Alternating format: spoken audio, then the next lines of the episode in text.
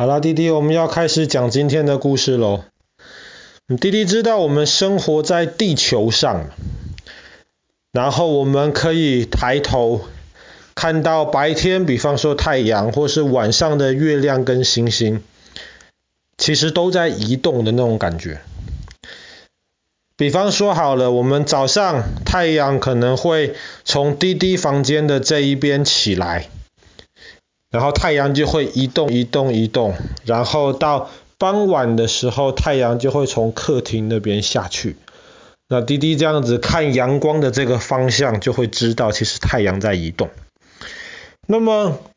很久以前的人，他们就觉得说，哎，我们站的这个地上是很平的、很稳固的，然后天上的这些东西都在动。所以他们那个时候就有一个想法，说地球就是这个宇宙的中心，地球是稳固不会动的。那么除了地球之外，天上的这些星星、月亮、太阳，全部就会绕着地球这样子转来转去。那么这样子的想法，其实影响了人类很长一段时间。那是一直到后来。欧洲的这些科学家发明了望远镜，然后他们开始用望远镜去观察天上的星星的时候，他们才发现，哎呀，其实有可能是错的，其实可能是地球绕着太阳在转，而不是太阳绕着地球在转。那么后来的人，他们为了要一方面，他们要解释。这样子的一个啊，他们观察到的这个现象。另一方面，他们也想，比方说把这个东西做成一个模型出来，这样子的话就更可以，比方说教导其他人他们发现的这些知识。所以后来人类就开始发明了一些东西，叫做天象仪。或是其实讲的更精确一点，叫做太阳系仪。什么叫做太阳系仪呢？太阳系仪就像是，比方说，像爸爸有一只手表，手表的中间那个点是不会动的。然后就会看到手表旁边有一些长针，有一些短针。这些针其实就好像是可以，他们指的那个方向，好像就是绕着中间的这个点在动。那么这个就是最简单的一种太阳系仪。那么因为他们发现啦，太阳好像是在太阳，想象太阳好像是不会动的。那么地球啊，或者是我们看到的天上的一些其他行星啊，金星啊、木星啊、土星啊，这些东西都是绕着太阳在动的。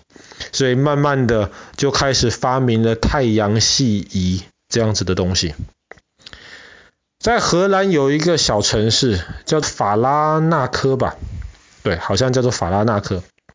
法拉纳科这个城市里面有一栋。很漂亮的小房子，说很漂亮，其实也有一点过分，因为这个小房子在的那一区周围的其他房子都很漂亮。当然，这一栋小房子有一点特别的地方，就是这一栋的小房子门口有贴一个招牌，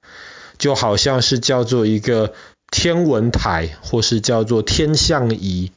的这样子的一个意思。这个小房子呢，是荷兰其实很有名的一个地点，然后荷兰政府其实也是一直想用这个小房子里面的东西来申请世界遗产。那么如果滴滴走到这个小房子里面去，抬头看它的这个天花板，就会发现天花板的中心有垂下来一个黄黄的一个大球球，那个就好像是太阳一样。除了黄黄的大球球之外呢，可以看到天空，不是天空啊，天花板上面，比方说有金星啊，有火星啊，有水星，还有木星、土星，这些其他的这些不同颜色的这些球球，就会绕着中间的这个太阳的球球在那边转。在法拉纳科的这个这个呃。房子里面原来在在大概两百五十年之前，当时那个房子的主人是一个，他其实主要的工作是弄那些毛料的，就是那种羊毛啊，跟那些衣服或地毯有关系的。但是他晚上就喜欢看天空的星星，所以他其实对天文非常感兴趣。后来那个时候呢，他就自己学习了很多很多关于天文的一些资料，然后他实在太喜欢了，他就决定把他的屋顶改装成了这样子的一个太阳系仪。这样子的话呢，他就可以一方面每天看着这个东西，或是跟他的孩子们解释，然后二方面他也可以透过这个太阳系仪的规律。他想看可不可以试着发现或是找出一些之前人家不知道的东西。他的这个太阳系仪大概是两百五十年前盖出来的，然后是人类目前不不是人类第一个发明的太阳系仪，但是是人类目前知道最早而且还在正常运作的一个太阳系仪。后来呢，荷兰的国王。也听到了这样子的事情，他就跑到了法拉纳科的这个人家里面去看，哇，他看了就非常非常喜欢，所以后来他就决定了直接把这整个房子买下来，所以后来的这个天文馆和星象馆，后来前面就加了皇家两个字，就变成这个皇家星象馆。那弟弟听起来可能会觉得说，屋顶上面放几颗球球，让他们转来转去，这个这个没什么啊，这个好像不是很困难的事情。但弟弟要知道的是，他不是只是做了几颗球球，绕着那个中间的太阳转来转去而已。他转的这些时间跟他们相对的这个速度，其实是非常非常精确的。比方说好了，太阳不是太阳，地球转太阳一圈，我们叫做一年。